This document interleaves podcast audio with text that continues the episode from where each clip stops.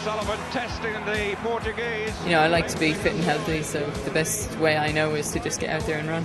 Running was an outlet for me to, I guess, feel good about myself and, and take out some of the angers that were going on in my life. Sonny O'Sullivan is going to take the world title back to Ireland.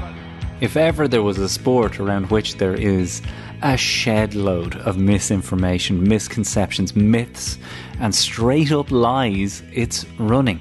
Some of them are old wives' tales, some are just nonsense, others are rooted in fact, but have been blown out of all proportion as they've been handed around websites, blogs, cowboy fitness coaches, and the Troy McClures of the fitness information world.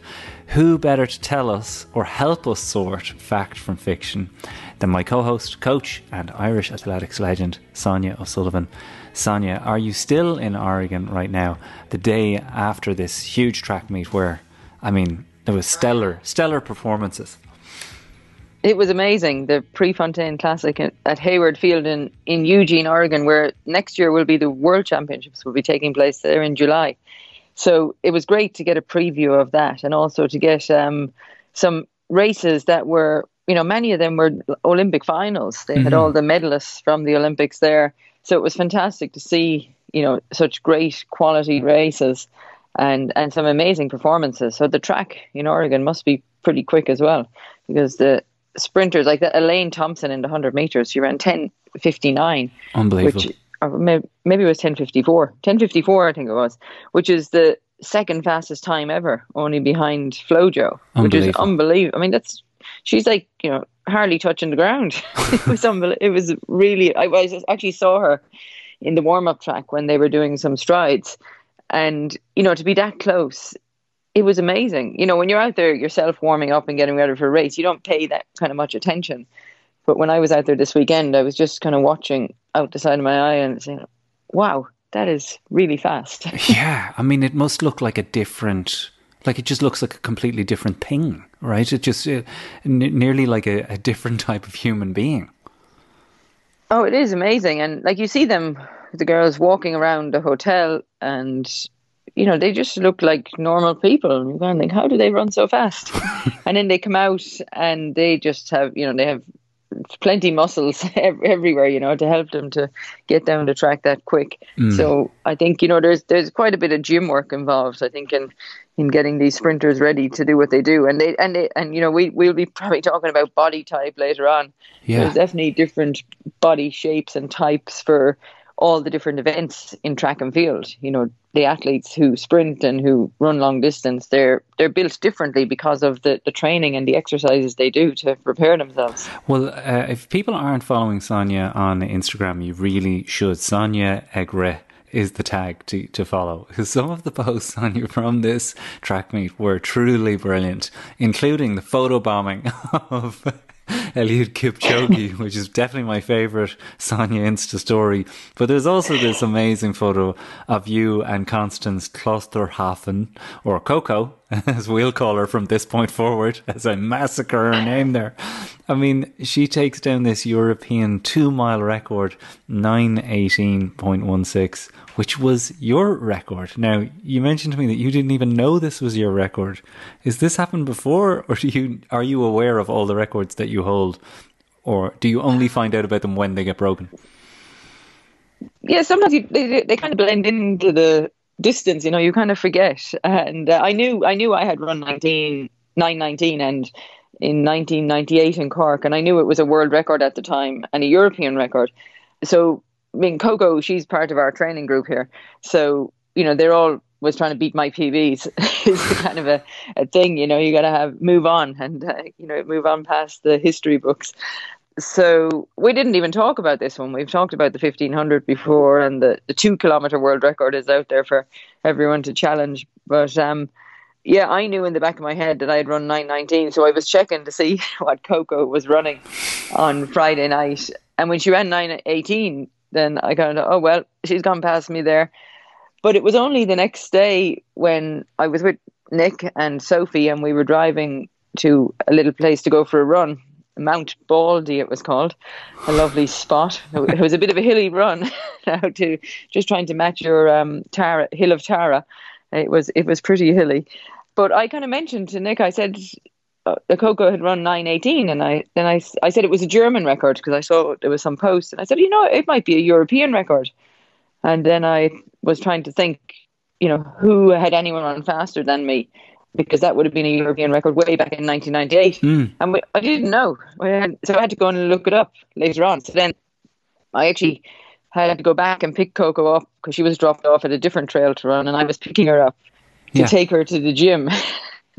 and while I was waiting for her, which is a common occurrence, I was looking up the records, and then I saw that there was actually one other girl, a Portuguese girl, ran a little bit faster than me. She ran 9:19 indoors, but for the outdoor track, nobody had run faster in Europe since 1998. Wow. So when I picked Coco up, then you know it was it's kind of nice when you have like positive things to you know, you know she finished fourth in the race, so Hmm. she's obviously thinking she could do better, even though she ran really fast.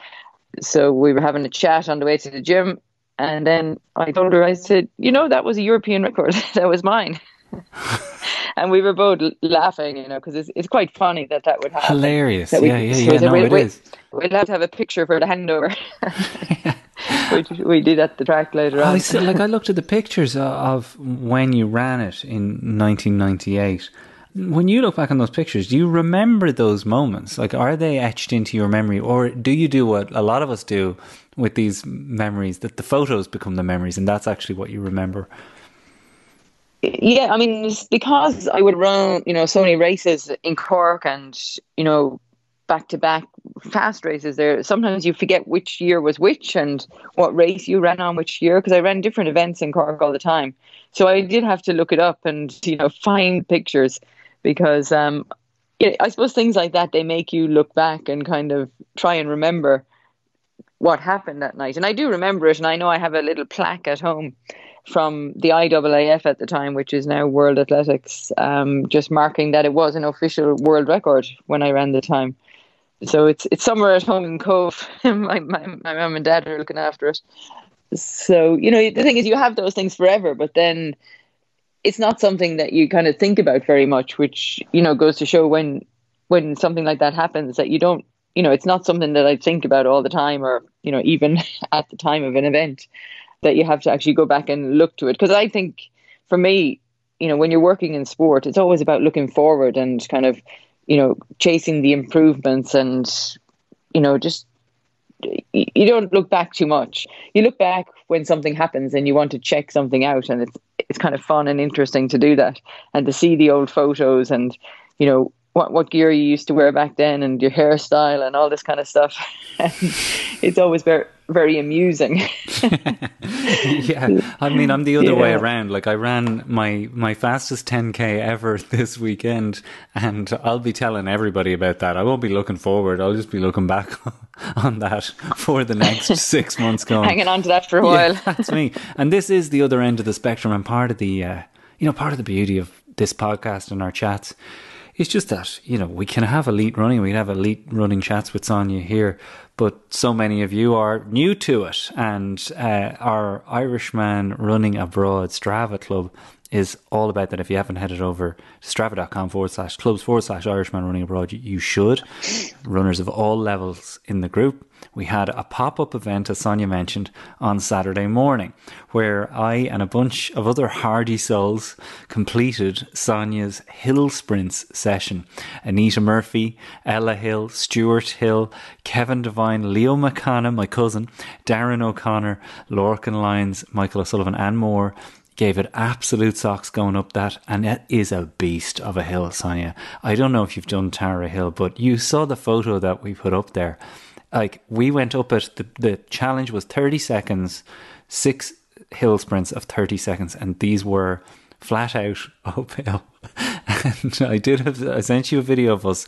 They they weren't cursing you, but the sixth one was an absolute killer. Would you be up for doing it uh, if you're back this time next year or doing it at some point? Because I really think Oh, I- I wouldn't have got through this I would- without people with me. I would love to. You know, it's great to do hill sessions with people. It definitely makes it a lot harder than if you're by yourself. And uh, I feel like I had it really easy this weekend. I was just doing six times ten seconds up a hill, but it was hardly a hill; it was a gentle slope. the, the Baldy Hill. Is that what this is? well, well Mount it was at Baldy. the base of the Baldy Hill. I was after running around the hills up and down Baldy, and um, then I decided I better do my hill sprints at the end. But they were only for ten seconds. I was on the shortcut. They were really just six sprints of ten seconds, I think. I want to also give a shout out to Dunboyne Athletics Club, who kindly gave me the use of their track on Wednesday night for my own speed session. Such a gorgeous track, Sonia. Now, you would know where beautiful tracks are. I mean, the, the, the track that you and your crew have been using out on the Nike campus is one of the most beautiful kind of woodland tracks. But this place out in Dunboyne, I was like, oh, this is a hidden gem. I sent you a photo of it. It is beautiful and made me want to ask you the question what is the most beautiful track that you've ever run on? Or do you have like a top three that you go, oh, that's that's the dream one?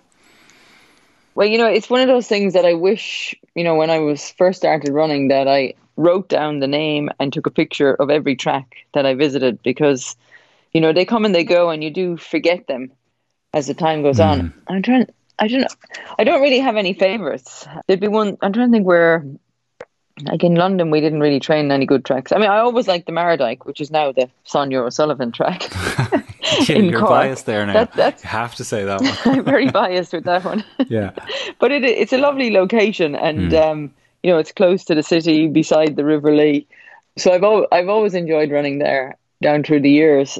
But no, I, I don't really have any standout favourites. I suppose I'd either like a track or not like a track. Hmm. You know, the the CIT in Cork is where which is used a lot more for the track meetings these days, and it's a lot better now than it used to be because they have a bit of a stand around it and they've a few more facilities out there, but that used to be kind of the one you'd hate going to that if you couldn't go to the Mardyke, you know, for training, because probably because it was a bit further out and you'd feel a bit, it'd be a bit lonely out there. you know, there- there'd be unlikely to be people walking past.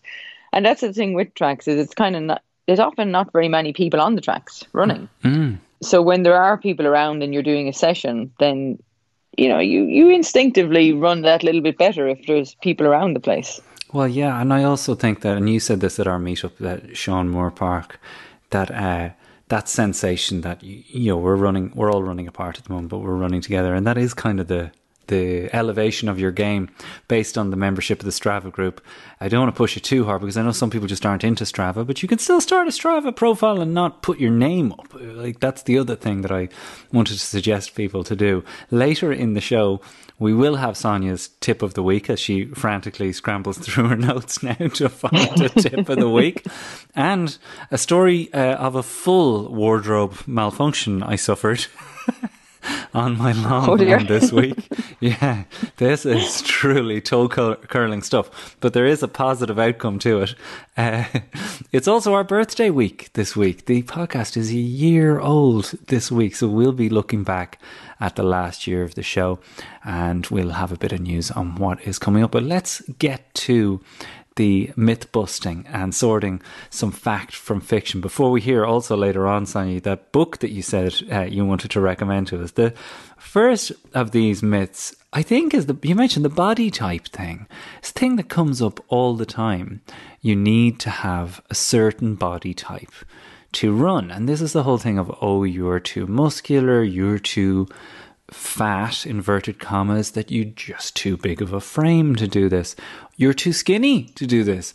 You've heard this myth a bunch of times. Is it complete nonsense, Sonia, or is there anything in the myth that you need to have a certain body type to be a runner? Well, I mean, certain body types probably lend themselves to you being a better runner. so it depends on, you know, the level of runner you are and the level of runner that you want to be. Hmm. So there's so many different types of runners out there that every body type can fit into some category. Like I was thinking before, you can have like, you know, they say, well, do you have the body type to be a real runner? Are you a real runner? Well, what's a real runner? You know, hmm. there are so many. Is that a fast runner? an elite runner, a fun runner, a hobby jogger, a plodder, Yeah. a competitive runner, or a club runner. And then, so they're all different types of runners. But then I would always say that the you know the the runners that compete on the world stage and at the Olympics, I would refer to them as the athletes. Mm-hmm. And you know, I'd always say this to Nick when I'm talking. If I'm talking about myself or you know some of the people that I coach, where I'll be talking about the runners and you know fun running and fitness running. But then if I'm talking about these runners, I'll always talk about the athletes. and what the athletes are doing. And it's probably because I suppose I was once an athlete and then I differentiate for myself even that I don't view myself as an athlete now, but just as a someone who likes to run and the fun running part of it. And you know, it, it doesn't matter what shape you are. Like if you can go out there and put one fo- foot in front of the other, and you know you're running a little bit faster than walking, then then you're you are a runner. Yeah, but And- there's loads of people that will just rule themselves out, right? By going, yeah, okay, I hear what you're saying. I can technically run, but I think that some people decide, well, I can't become uh, someone who runs consistently. That's true. Because who were you talking to last week? Who were you talking to last week on the podcast? And you asked them if they would come running. It- Um, Oh yeah, Rob what's Kearney. his name? The rugby player, yeah. Rob Kearney. And you you were trying to encourage him to join. to Yeah. start running, and he said, "Oh no, no, I can't run at all." so he's just, just decided that he can't run. But True. you know, Keith Woods runs. If you talk to Keith Woods, he goes for a ten mile run. He'll tell you out around Killaloe. Keith is a So friend of the show. We should totally get Keith on to talk about that because he is the example of the Clydesdale, as they refer to them. They kind of a big unit, as they'd refer to him in GAA. And yeah, I have seen him run, and he's obviously well capable of it. And is probably the proof to those people that might be listening to this going, yeah, I enjoy listening to the chats with Sonia, but I myself am too big to be a runner. That it is possible, it is, you are able to do it. You would know Keith a bit, right? Um, I do. I know Keith well. Yeah. Um, he was kind of, you know, at the top of his game in the 90s when I would have been running around. He also spent quite a bit of time in, in London uh, over at Richmond. Um, so I met him a few times over there and, you know, we I would have went to a few of the games and met him afterwards. And, and met him in Killaloe and he was telling me about his running down there and he actually helped to establish the park run in Killaloe, which is around they've got a park with a I think it's about a one kilometre trail around. They might be just short of a kilometre that they built for the community down there as a recreational space. And what about uh, before we leave this one? Because I do think that that is an episode that we need to arrange for the future. He'd be a great person to just talk to about strength and conditioning and kind of a life in sport. And you know, he's taken a, a fair amount of bashes over the years. There's a ton of people that think they can't become runners because of the injuries they've suffered. That I'm ruled out because I've got a dodgy hip. I'm one of those people torn labrals in both hips, but still able to do as much running as 50k a week at some point. There are people, though, that think that they're too thin to be runners. Have you heard of that? Uh, not really, no. Um, Okay. I've seen a few Well- runners who who are who are pretty thin. You'd think thin runners would be the ones who, you know, they have all the advantages. They're nice and light, and they can um, not not much weight to carry around the place. Okay. Um, but you know, a thin runner, they're definitely starting at a very positive point. You know, and um, it's really one of those things that, you know, when you do start running, I mean, even if I was to stop running for a while and then restart, it, you go for a run and you would be so sore after the hmm. run because there's no other activity that you do that you know takes the pounding and it's just that all the weight bearing that you do even for just 5k of running and you'd be super sore the next day that you wouldn't be able to go out and run. You'd feel sore walking you'd be sore walking up and down the stairs and it's one of those things that is it maybe it scares people hmm. when they get sore after after running.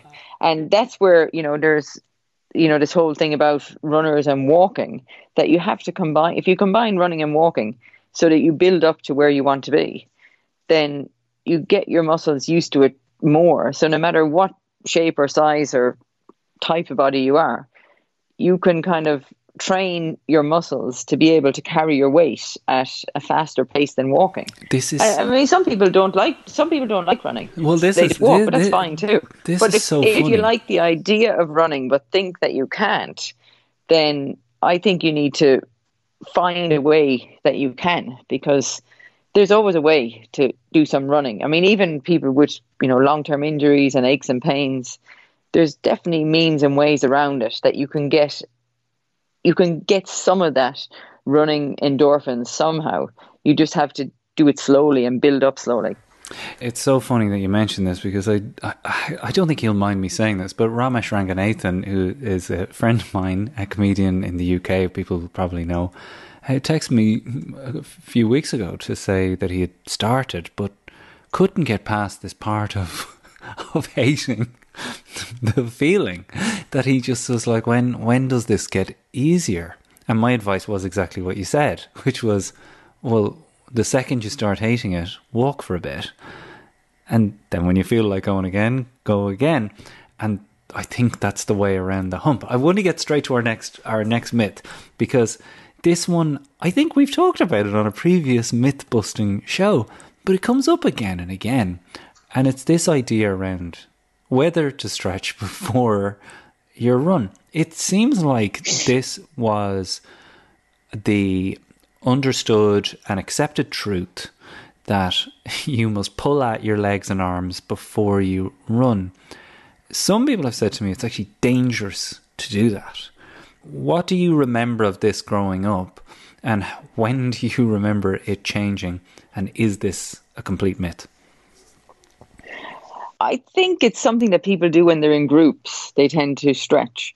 And it, it, it depends then on your group if it becomes part of your warm up routine. And I always find that it depends on how much time you have. So, like if you have to get out first thing in the morning, you don't always have time to stretch. You know, you barely have time to put your shoes on and run out the door. Mm. And so then you have then you have to start really slowly because you no doubt you'll have some aches and pains, and you need to wake up all the muscles and tendons and not you know hair off down the road at high speed. you'll be you'll be coming to, you'll be coming to a fast stop if you do that.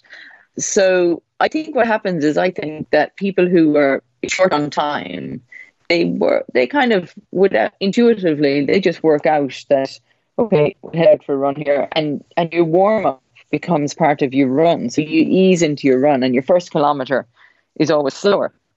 So then you don't worry too much about stretching. And I always find the stretching part for me comes into it if I'm meeting somebody and then you're waiting for them. So while you're waiting you start stretching or if they turn up they start stretching and then you start copying what they're doing. And so it's just you know, a social thing. It's, it's, kind of a social thing to do, and and I always at the end of a run, if you stop and you're in the park and you're with somebody, and you know you're having a bit of a chat before you head off, you start to stretch, and you you know you do you, you do that one where you you squat down. I always do that one where you're doing your glutes and you know you squat down and it's it's quite a hard one to do, but you definitely feel like you're stretching a bit, and then you might do the hamstring one and the quad one where you're standing on one leg and you're pulling up from behind. And it's just a little routine. There's about five stretches you can do that I think instinctively people do these when they're standing around chatting. Hmm, I don't okay, know. Have well, you found yourself doing that or not? This might give us an opportunity to ask because, you know, I put up an image of myself doing the downward dog after a run last week with my trusty dog here in Ireland, Cody, doing a dog doing downward dog next to me, and doing it better than I was doing it. But, uh, like, I did feel like this was the only time I had properly stretched after a run in weeks. I felt so much better as a result. And I think we had mentioned a couple of times that you had two to three stretches that you definitely recommend people do after a run. Is there time to just slot in what those three are? Can you describe what they are? Yeah, well, I suppose before we do that, I'm wondering did, who started the downward dog? You or the dog? I was in. Did you copy? Did you copy him or did he copy you? he totally copied me. see, I don't think downward dogs. I don't think dogs refer to it as downward dog. I think they just think it's just them being a dog. Well, I know know when I about when yoga. I'm in when I'm at at home in Australia and Winnie, if she goes in like if before or after a run, if I see her downward dog, they do it in the morning for a big stretch out. And it, I always see that as a reminder for me to have a go. and be like, oh, I haven't done that for a while. It And then you do it and you're not very good at it. Though it is an unbelievable stretch. Oh, it's Um, brilliant because you- then you do it a few more times and before and you improve like instantly. Hmm. Like it is really, it's really great. Yeah, Yeah. like even talking about it now, I want to just get up here and you know go down and give it a go. Uh, yeah, because it also does the back. It does a. It kind of opens up your back, chest, and the backs of your legs and Mm-hmm. hips. In that particular instance, I also got licked in the face by the dog, which is something that I'm just not a fan of, especially with the amount of butt sniffing that goes on in the dog community. I just don't want them licking my face. So downward No, I'm not a dog. fan of that either. So downward dog is one of them. What's the what's the this, is this the you mentioned the squatty city downy one that you like doing? Yeah, that's the one. The, the famous picture goes around there every now and then that I have in my book, where I don't know how you describe it, but it, it's basically is like you know you're squatting down and you're stretching out your your glutes and your hips, and you're just holding your balance at a very low level and keeping your feet on the ground. But then it stretches all up to your calves as well.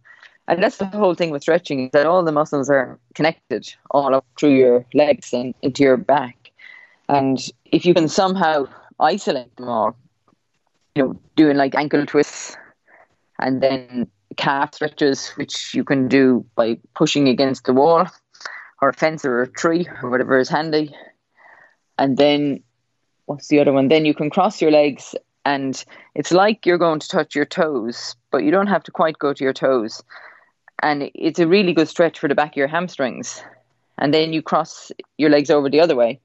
So it's just basically putting one leg in front of the other, and then you bend over slowly until you feel a stretch in your hamstrings. And then as soon as you feel the stretch, you hold it, or you know, you, you don't push too hard, but you just go enough that you feel a little stretch, Okay. and and then try and hold it for ten to fifteen seconds, and then get back up. And you do these things five or six times. And then the quads is always a really big one, I think, for stretching. You feel like I can feel mine now are pretty sore. I did a bit of a long run this morning, and then I'm probably after those hills at Mount Baldy yesterday. That's probably running down the hills more than anything. Your quads get really sore, and you can quite easily stretch them standing, and you pull your leg up behind, and Yeah. you can get a good stretch out of that. There's a really good one on the floor. I'll be able to send you that from the stretching poster, where you, yeah, you're lying on your side and you basically, I don't know, it's hard to describe it. Is it that you do picture, I think, of that standing the standing heel pull while lying on one side? Yes, it is a bit like that. Yeah. So I'll include all of these in the notes, right? This is another benefit of being a member of Irishman Abroad over on patreon.com forward slash Irishman Abroad. It is also how I keep the lights on and how I continue to make this podcast and how uh, Irishman Running Abroad has made it to a year, uh, one year old this week because of the kindness, soundness, and intelligence of our members who get that you get an awful lot more by paying a fiver a month. You get access to our full archive of episodes. That's every single episode of the show ever made. That's an episode every single week for the last eight years, and three episodes a week for the last year, with including Marion McKeown on a Friday with Irishman in America, and of course, as Sonia mentioned, the Rob Kearney episode hundreds more episodes are in the archive there, and all our members get all of those, as well as detailed episode notes every week and a further half an hour chat with Sonia. So we're about to say goodbye to everybody on SoundCloud and iTunes, but before we do that, Sonia, is it time for the tip of the week? Tip of the week, tip of the week, tip of the week, tip of the week, tip of the week, tip of the week. It's Sonia's tip of the week. I suppose I think for me one of the key things, you know, that I always, you know, when you're traveling a lot, is that um, I like to have a pair of shoes everywhere I go. so I think you have to know your shoes, and you have to know, you know, which shoes work for you. So I think you have to make a really big effort to find the shoes that work for you. And the problem that I find a lot of the time is that a lot of these shoe companies they change the shoes, and then you have to re-find a new pair of shoes again. And I found myself in this position this year. The Pegasus is just gone AWOL. It's just, it's gone somewhere that it's never been before, and it's just not comfortable. I think it's a bit like driving a Formula One car, and there's no cushioning in the shoe at the moment. So then these other shoes came along called the Invincible, and you know they're like riding on a tractor, and they're so soft and cushy and comfortable. You know when you see your man driving down Yeah, the road yeah. in Ireland, He's not feeling a bump in the he's road at bobbing all. along. He's bobbing along, and he feels nothing. That's exactly how you feel Yeah. when you wear these Invincibles. You can run on anything and you feel nothing. And they're Um, Nike but the problem Invin- is that they're, they're called they're Nike Invincibles. they are Nike and they're they're they're where did I know? I wasn't able to get them in Ireland actually. I had them sent from the UK. So I currently have a pair in Australia, a pair in Ireland. a pair I had a couple of pairs here in in America. And so my next goal now is to get a pair in London for when I arrive next Thursday. So I don't have to carry them with me because that's my biggest thing that I hate doing is having to carry shoes with me when I travel. So I like to have the luxury, I suppose, of having a pair of shoes waiting for me on arrival. But then I leave them there for the next time I return. So when I'm in Teddington next week, there'll definitely be a pair of shoes there, but they're not the shoes that I actually really like at the moment. I mean, I'm fa- as people know, I am absolutely. I'm so happy this tip of the week is happening because I am absolutely fascinated by runners uh, on every level of this. Like I Uh, first of all, I'm absolutely fascinated by the fact that you have a a relationship with Nike where you can just go, "Can I have runners?" Is that the deal here? like, can you say? Well, kind of. Like I still feel like I kind of because I feel myself as a fun runner and a fitness. I'm not, you know, I can't demand shoes, so I still have to ask nicely, you know, and explain why I need them. Oh. So there's always a sense of guilt, you know, of asking for some shoes, but it's always nice when you get the positive reaction and they turn up on your doorstep. I am looking at the one of my Invincibles. yeah, but I'm looking at the Invincibles right now, really quick. They look amazing. They look so comfy. I really want these runners now.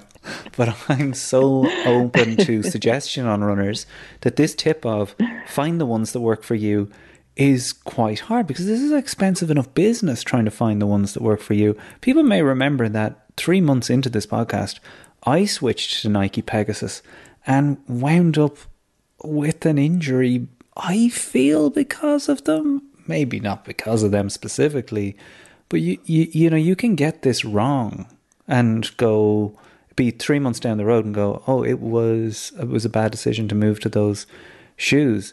Wh- What do you say to people who are trying to find or trying to take your advice, but are actually like, well, I can't really test drive runners? Well, I think what you need to do is when you do try new runners, that you hold on to your old ones and that you kind of introduce them so you go every second day for a while. And it's all, I think it's always good to have an alternate pair of runners that you don't wear the same ones every day. Even if they're two of the same and you've got the old ones and the new ones and then you're alternating them until the old ones are totally worn out. Hmm. And one of my favorite things to do is when I go traveling somewhere, if I do have to bring some shoes with me, is if I have a, an old pair of shoes and I know there's only a short life left in them, is to bring them with me. And then when you leave, you can just leave them behind and you don't have to bring them with you. So then you have more space in your bag.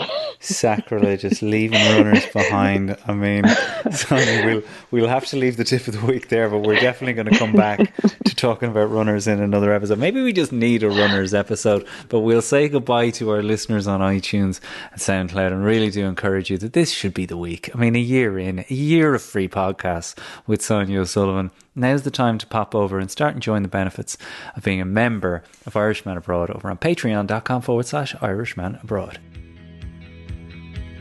one of the keys to like maintaining your brain mass is pushing past that comfortable zone physically, you know, exercise wise.